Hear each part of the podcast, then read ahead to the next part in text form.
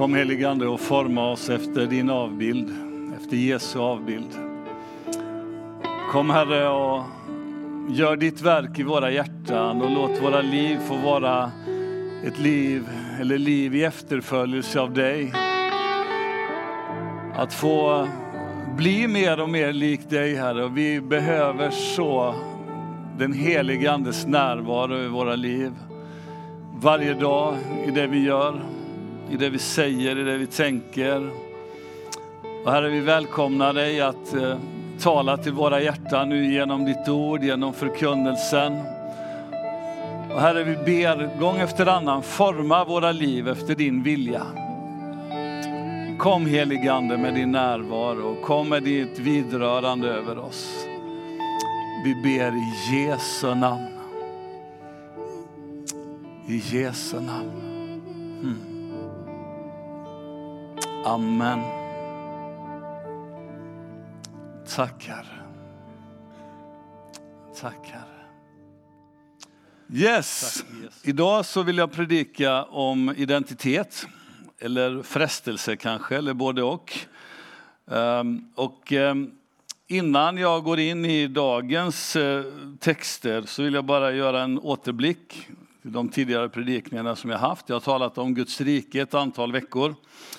Eh, jag talade om evangelium, Guds rike. Jag talade om att eh, när Jesus predikar om Guds rike så, så delar han egentligen om eh, den verkligheten att Gud är kung, att, Gud, att Gud, hans rike gör inträde i, mitt ibland oss. Och sen så fortsatte jag och predikade över en Eh, ska vi se här, att temat genom Bibeln är Guds rike. Jag gick igenom en hel panoramaöversikt från Gamla Testamentet ända fram till Nya Testamentet om hur det talas om Guds rike gång efter annan.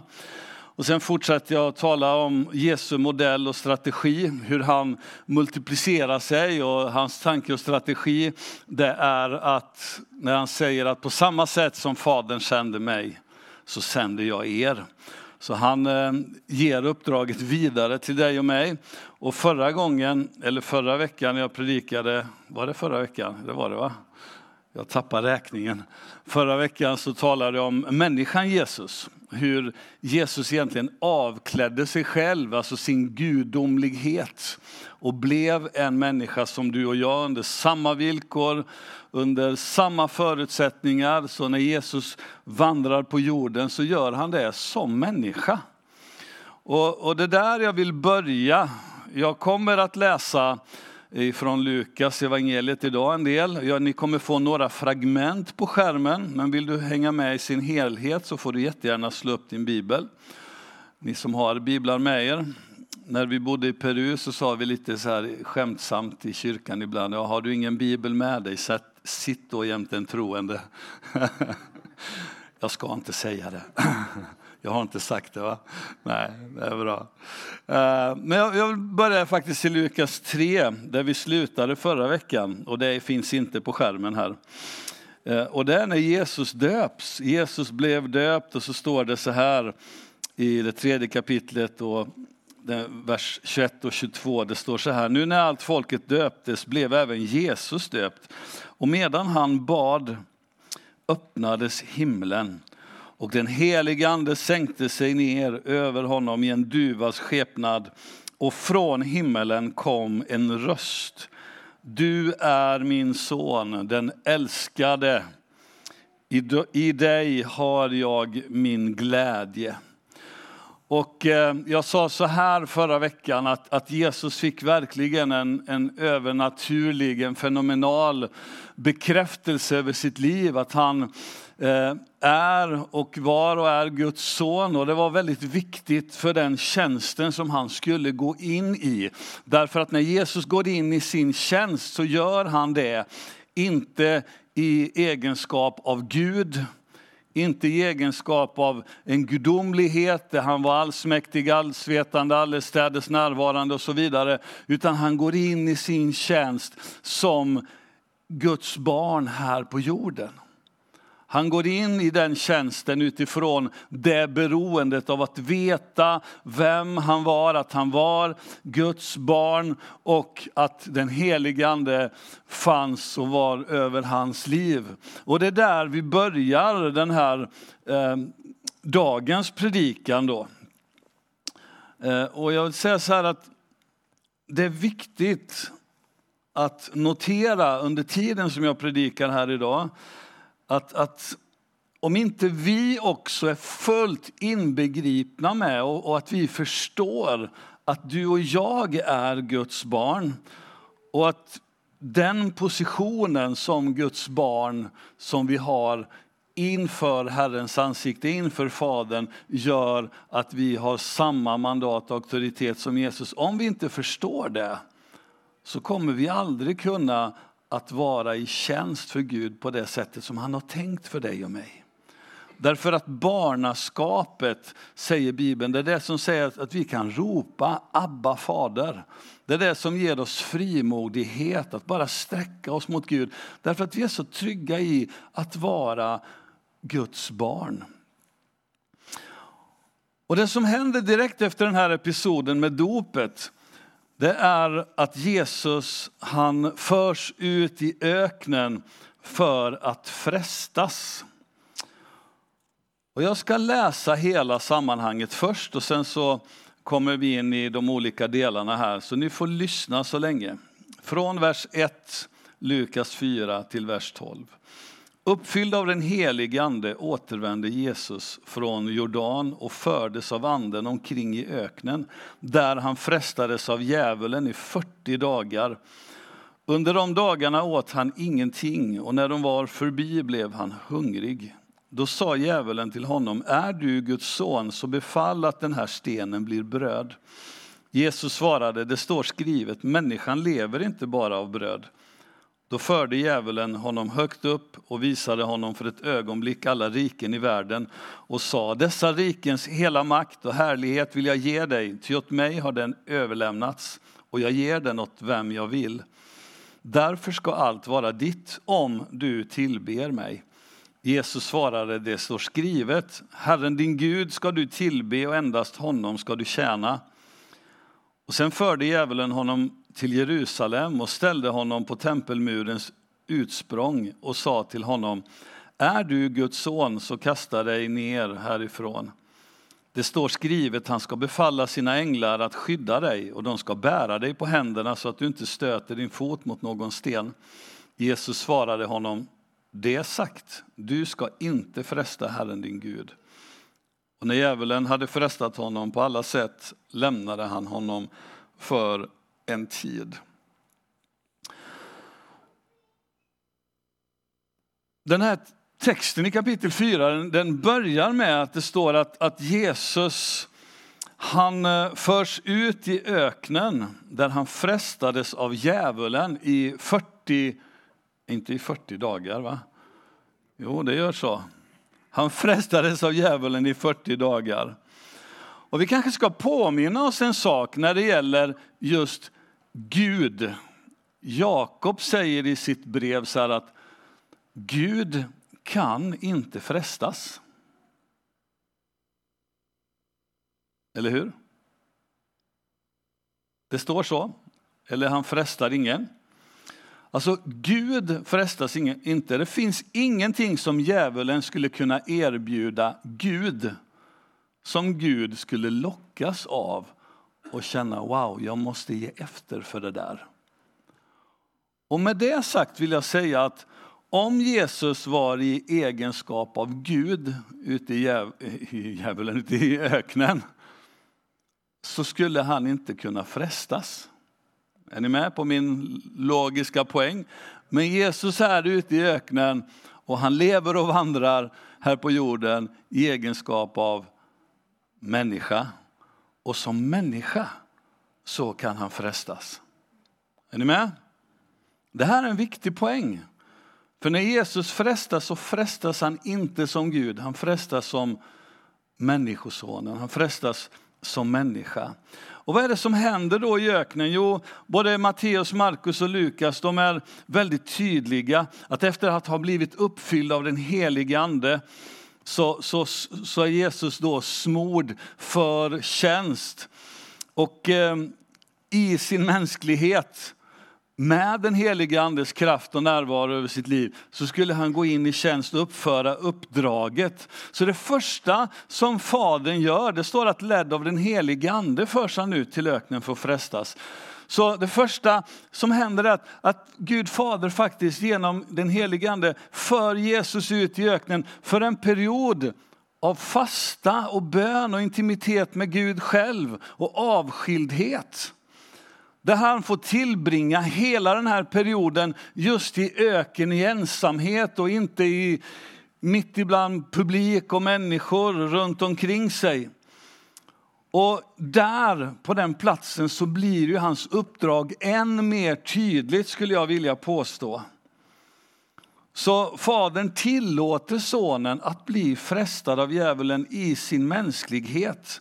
Och det är bättre för Jesus, det var bättre för honom att möta allt det här i sin ensamhet först. Så när det väl gällde och han var ute i tjänst mitt ibland folk, så kände han igen de här sakerna som slår emot hans liv och som slår emot ditt och mitt liv också. Och därför är det viktigt för oss att faktiskt ta tid inför Herren. Att faktiskt ta tid inför Gud, att ta tid med ordet, umgås med det. För det är ju inte när vi väl står där och det händer saker som vi ska börja leta, utan vi behöver förbereda oss för. Och precis det som Jesus gjorde här. Och det primära syftet var egentligen att se om Jesus i sin natur skulle försöka använda det han fått, så att säga, på rätt sätt underställt Fadern eller inte. Så Lukas han, han beskriver det här och det första som händer är i vers 3. Där det står så här. Då sa djävulen till honom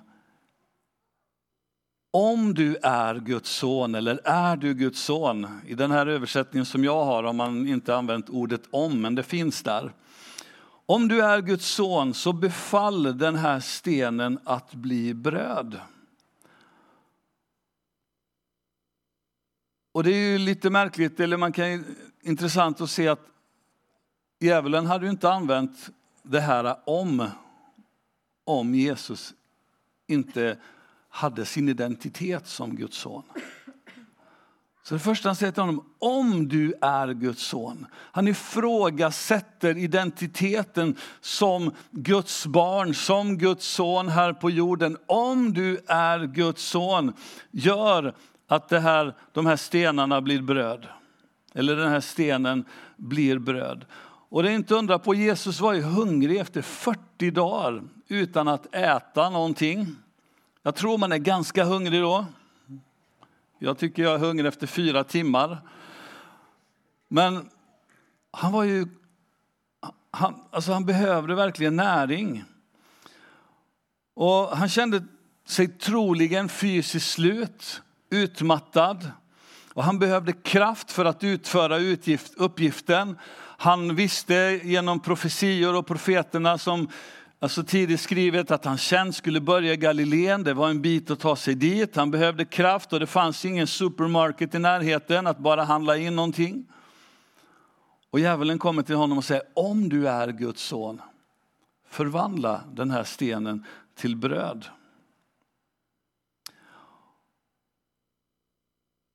Och Jesus svar är så otroligt lärorikt. Så istället för att säga lägg, lägg ner Satan, du bara slösar min tid, jag bryr mig om dig eller något sånt. Så, så, så svarar han genom att ta fram Andens svärd, Guds ord. Han svarar genom att ta fram det som han troligen mediterat över under en tid också. Dessutom så kunde ju Jesus enligt judisk sed stora delar av Gamla Testamentet utan till. Eh, det ingår i utbildningen. Och han, han svarar med att säga, det står skrivet. Människan lever inte bara av bröd. Och det intressanta med det här, det är att Jesus inte bara säger det, ja men lägg av, man lever inte bara av bröd. Utan det finns så mycket annat. Det finns ju liksom gräs och mossa och det är inte det han säger. Utan det Jesus svarar finns med i ett större sammanhang som jag vill läsa tillsammans med er. Och det är från femte Mosebok kapitel 8, vers 2 till 6. Och där står det så här. Lyssna eller läs på väggen här. Kom ihåg hur Herren din Gud i 40 år ledde dig hela vägen i öknen för att ödmjuka dig och pröva dig och så lära känna vad som var, var då någonstans, i ditt hjärta. Om du skulle hålla hans bud eller inte. Han ödmjukade dig och lät dig hungra och gav dig manna att äta. En mat som varken du eller dina fäder kände till för att han skulle lära dig förstå att människan lever inte bara av bröd utan av allt som utgår från Herrens mun. Dina kläder blev inte utslitna och din fot svullnade inte under dessa 40 år. Du ska veta i ditt hjärta att Herren din Gud fostrar dig så som en man fostrar sin son.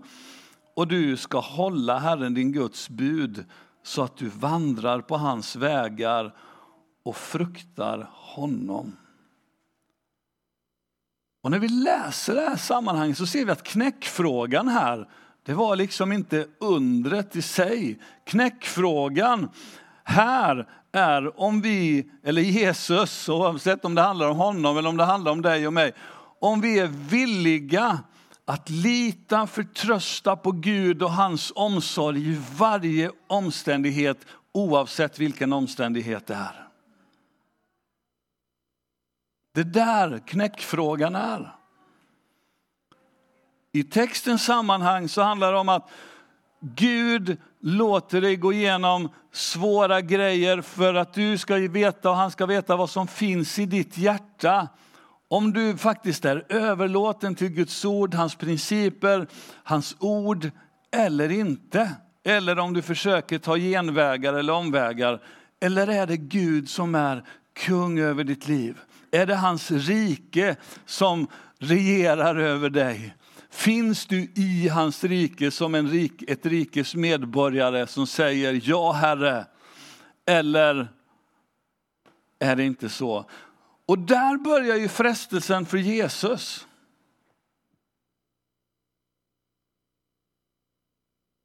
Om du är Guds son, gör det här. Och Jesus säger, det står skrivet. Det är skrivet, inte bara av bröd ska människan leva, utan av allt det som utgår ifrån Guds mun. Och vad är det som utgår ifrån Guds mun?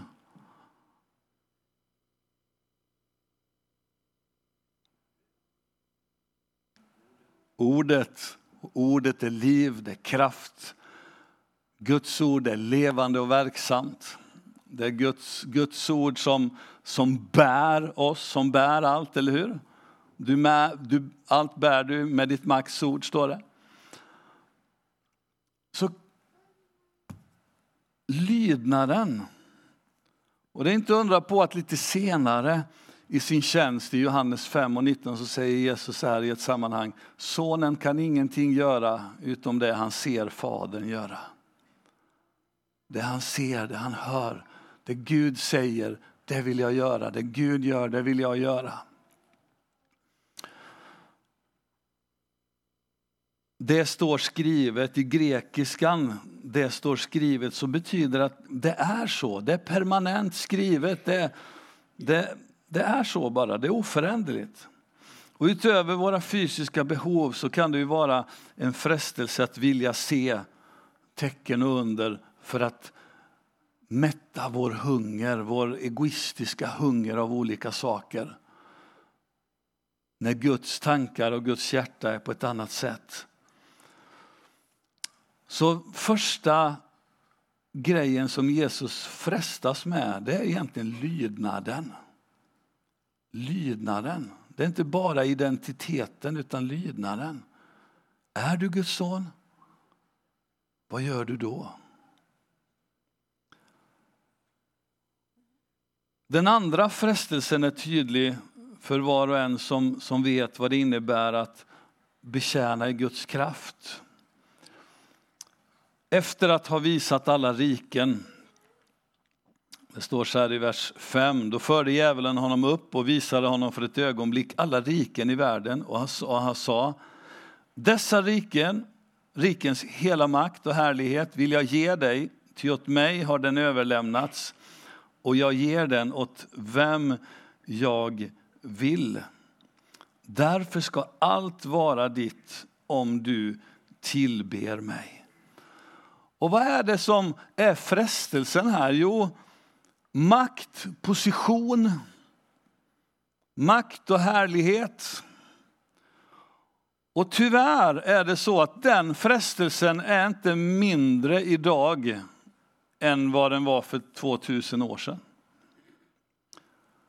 Tyvärr så har, har man sett, framförallt i, i karismatiska kretsar, hur, hur makt och position utifrån andliga gåvor utövas för egen vinning.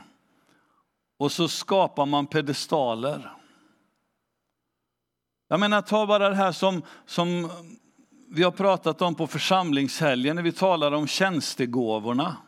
När vi har talat om kroppen i funktion, när vi har talat om apostel och profet och, och evangelist och herde och lärare.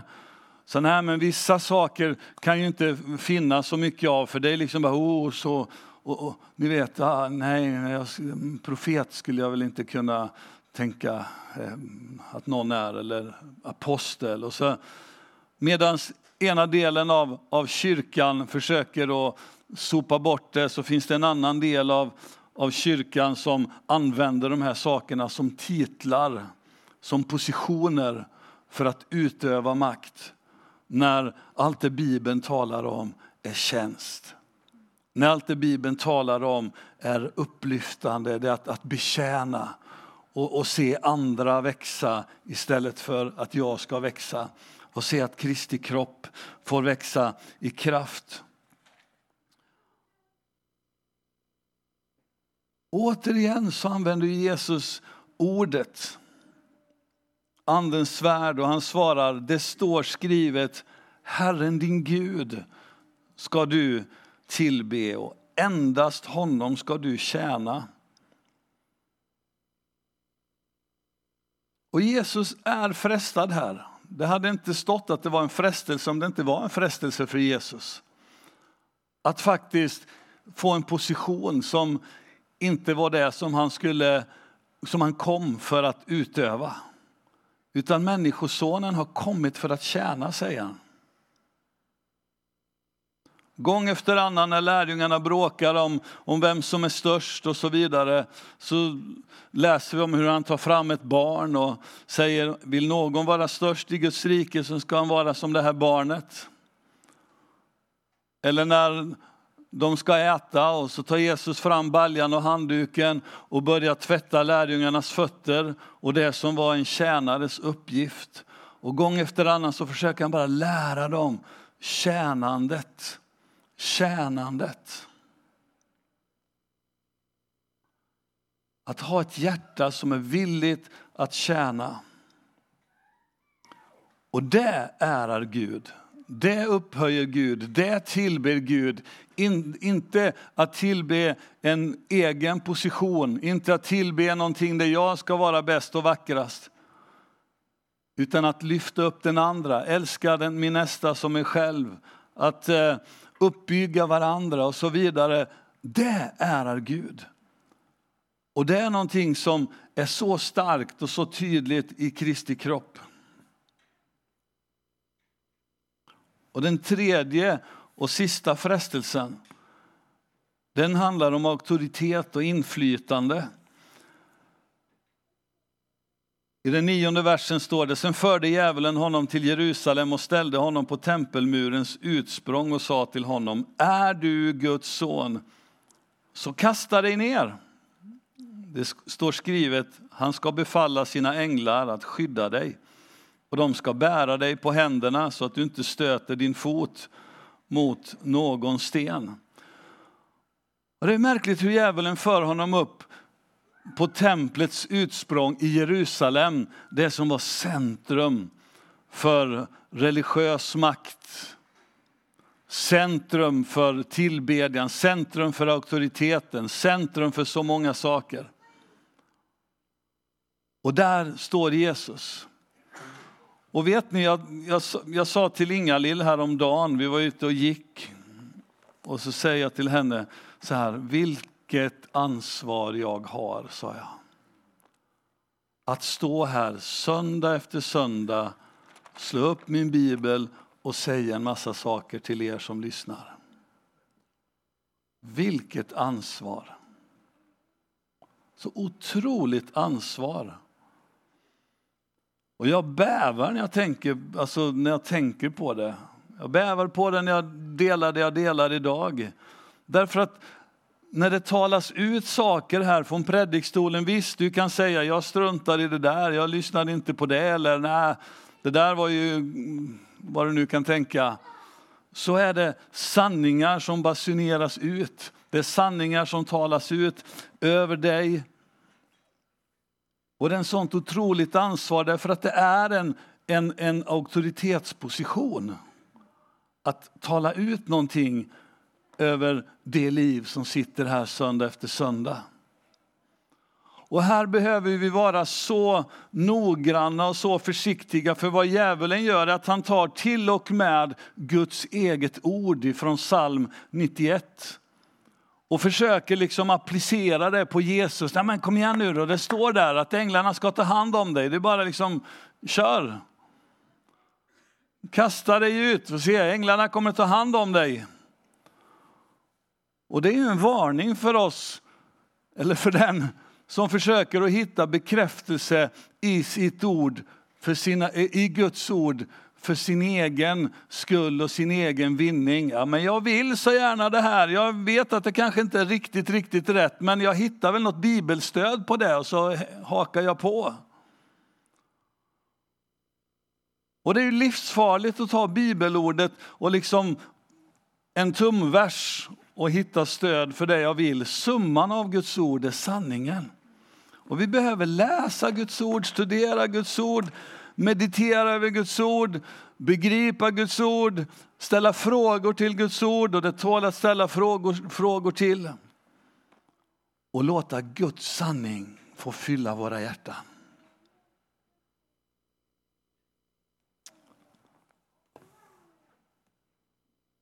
Och Jesus han eh, tar ännu en, en, en gång i tur med frestelsen här genom att på ett korrekt handskas med texten. Och han säger så här, det är sagt, du ska inte fresta Herren din Gud.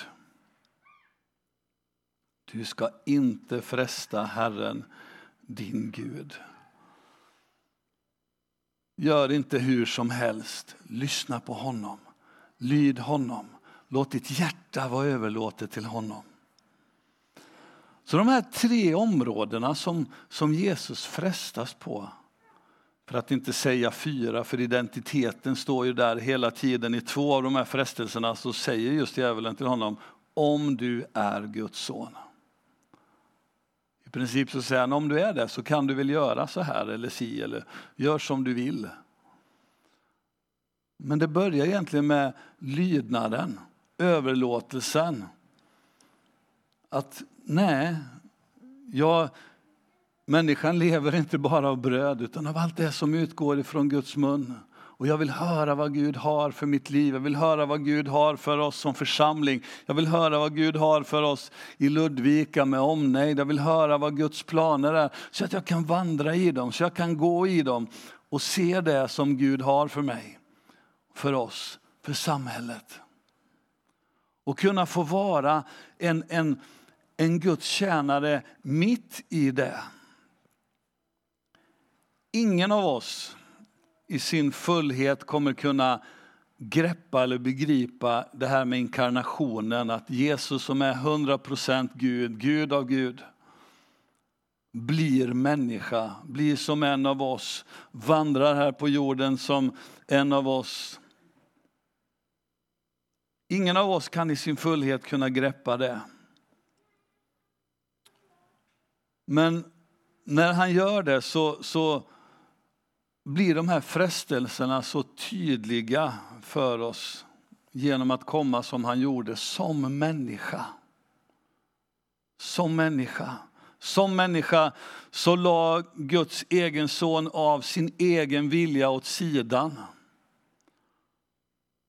Alltså, han la, han la sin gudomlighet åt sidan för att bli som en av oss.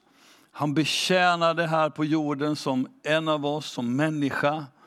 Genom tro på sin fader.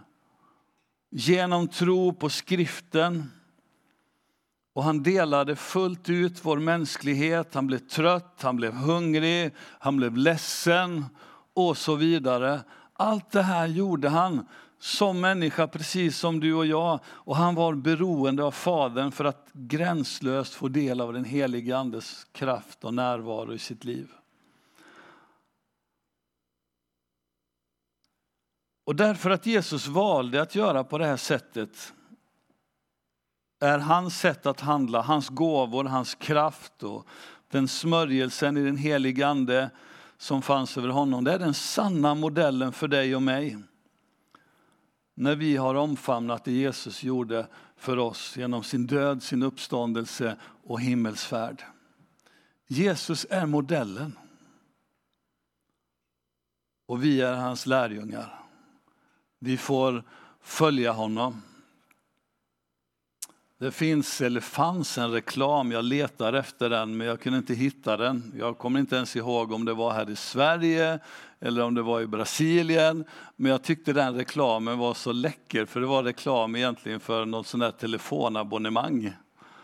Där någon undrade, ja, vad kan jag få för de här pengarna? Och så pratar man om någonting och så rätt som det så kommer två Jesusar med en korg med bröd och fiskar. Så här. Och, och då så tittar den ena upp, och, eller av de här som pratar, tittar upp och istället för att ropa Jesus så ropar den Jesus ses, eller Jesus är i plural på något sätt. Och den här reklamsnutten, den, den var en predikan för mig om att, att, att Jesus, han vill verkligen multiplicera sig genom ditt och mitt liv, där du och jag får kliva in och ta den uppgiften och den manteln och det ansvaret som ligger över våra liv och den, det mandatet som ligger i våra liv som Guds barn. Bibeln säger, jag är inte med det här idag, egentligen så har mitt utkast slut och jag har slutat att predika, men Danne Wiklund vet att jag inte kan sluta att prata. Eh, men det finns så många ord i Bibeln som talar om ditt och mitt barnaskap till Gud. Det står så här i Johannes 1. Åt alla dem som tog emot honom gav han dem rätten att bli vad då för någonting? Guds barn. Vi har inte fått slaveriets ande eller fruktans ande utan vi har fått kraften och frimodighetens ande. Det är genom hans ande som vi ropar Abba, Fader. Ja.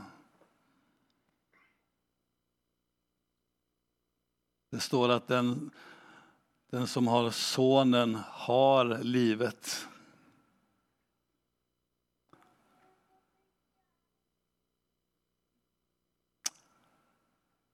Och det är så gott att vara ett Guds barn. Det är så gott att vara det. Att vara en, en Kristi medarvinge. Att få veta att det himmelska arvet inte bara en gång i framtiden är vårt, utan det tillhör dig och mig här och nu. Och vi får gå, vi får vandra i Kristi auktoritet och kraft och vi får göra precis så som han gjorde och det som han har sagt att vi ska göra. Så varje gång, varje gång utan undantag. Ja, nu överdrev jag. Men nästan varje gång jag lägger mina händer på någon så bara utgår jag ifrån att Gud är där och vill möta den här personen.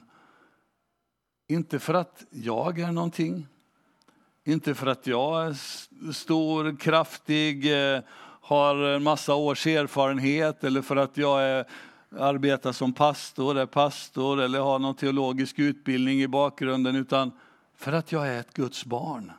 Och som Guds barn så har Gud beklädd mig med sin kraft, sin mandat och sin auktoritet för att utbreda Guds rike.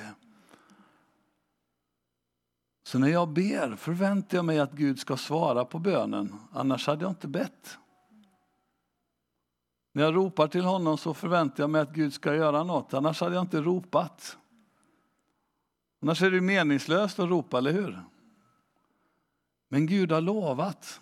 Gud har lovat. Det står så här, dessa tecken ska följa de som tror. De ska kasta ut onda andar. De ska tala i nya tungor. Om de, eh, ja det är lite fel ordning där, men de ska lägga händerna på de sjuka och de ska bli friska, står det. Det, det står där, eller hur? Ja. Och, och, och, vi, och, vi, behöver frimodighet, vi behöver järvhet, vi behöver kliva ur vår bekvämlighetszon och börja ta steg som troende, börja ta steg som Guds barn och våga betjäna varandra i kärlek och betjäna världen i kärlek. Därför att Gud är Gud och han har bestämt att han ska använda dig. Ska vi säga amen där? Amen.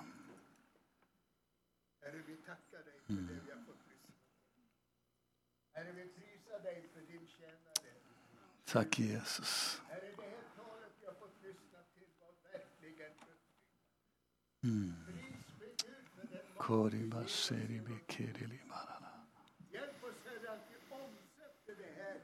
praktisk handling. Åh Jesus. Till som Herrens tjänare. Kori malara barada bashe kiri berele sanderelelele.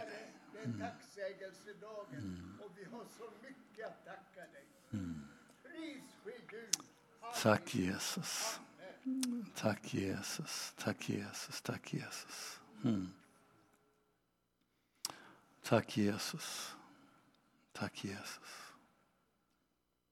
Hörrni, det finns många frestelser som vi möter. Som eh, de är av så många olika karaktärer och en stor frestelse som vi möter det är att inte göra någonting alls. En annan frestelse är att faktiskt inte, inte tro eller lita. Utan vi frestas att tänka, nej, det, det blir ingenting, vi, vi tar en annan gång. Vi frestas att låta Gud vara utanför. Vi frestas att eh, vända Gud ryggen lite nu och då och tänker att vi löser det själva. Precis de frestelserna som mötte Jesus.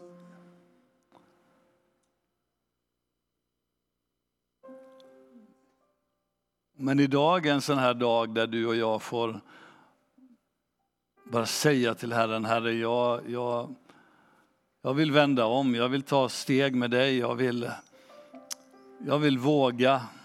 Herre, ge mig kraft, jag behöver dig. Ge mig kraft att lyssna in ditt ord. Ge mig kraft och, och frimodighet att vandra med dig. Ge mig kraft och frimodighet, styrka, smörjelse att ta steg tillsammans med dig. Herre, förlåt mig för de gångerna som jag låter saker bara gå förbi. Förlåt mig för de gångerna jag inte frågar den där personen som, som berättar för mig om sina bekymmer, om jag, om jag får be för honom eller henne. Utan i fruktan och rädsla så, så bara låter jag det vara. Fruktan över att det inte skulle hända någonting. Förlåt mig för att jag inte vågar lita på dig Herre. Förlåt mig för min litenhet. Förlåt mig att jag frestas att tro att jag inte duger. Förlåt mig att jag frestas att tro att jag är för lite, att det inte, att det inte finns nog att hämta från dina källor. Förlåt mig för så många saker, Herre. Den bönen kan vi be och vi kan ta steg tillsammans och säga, men vi vill sträcka oss emot dig Herre. Hmm.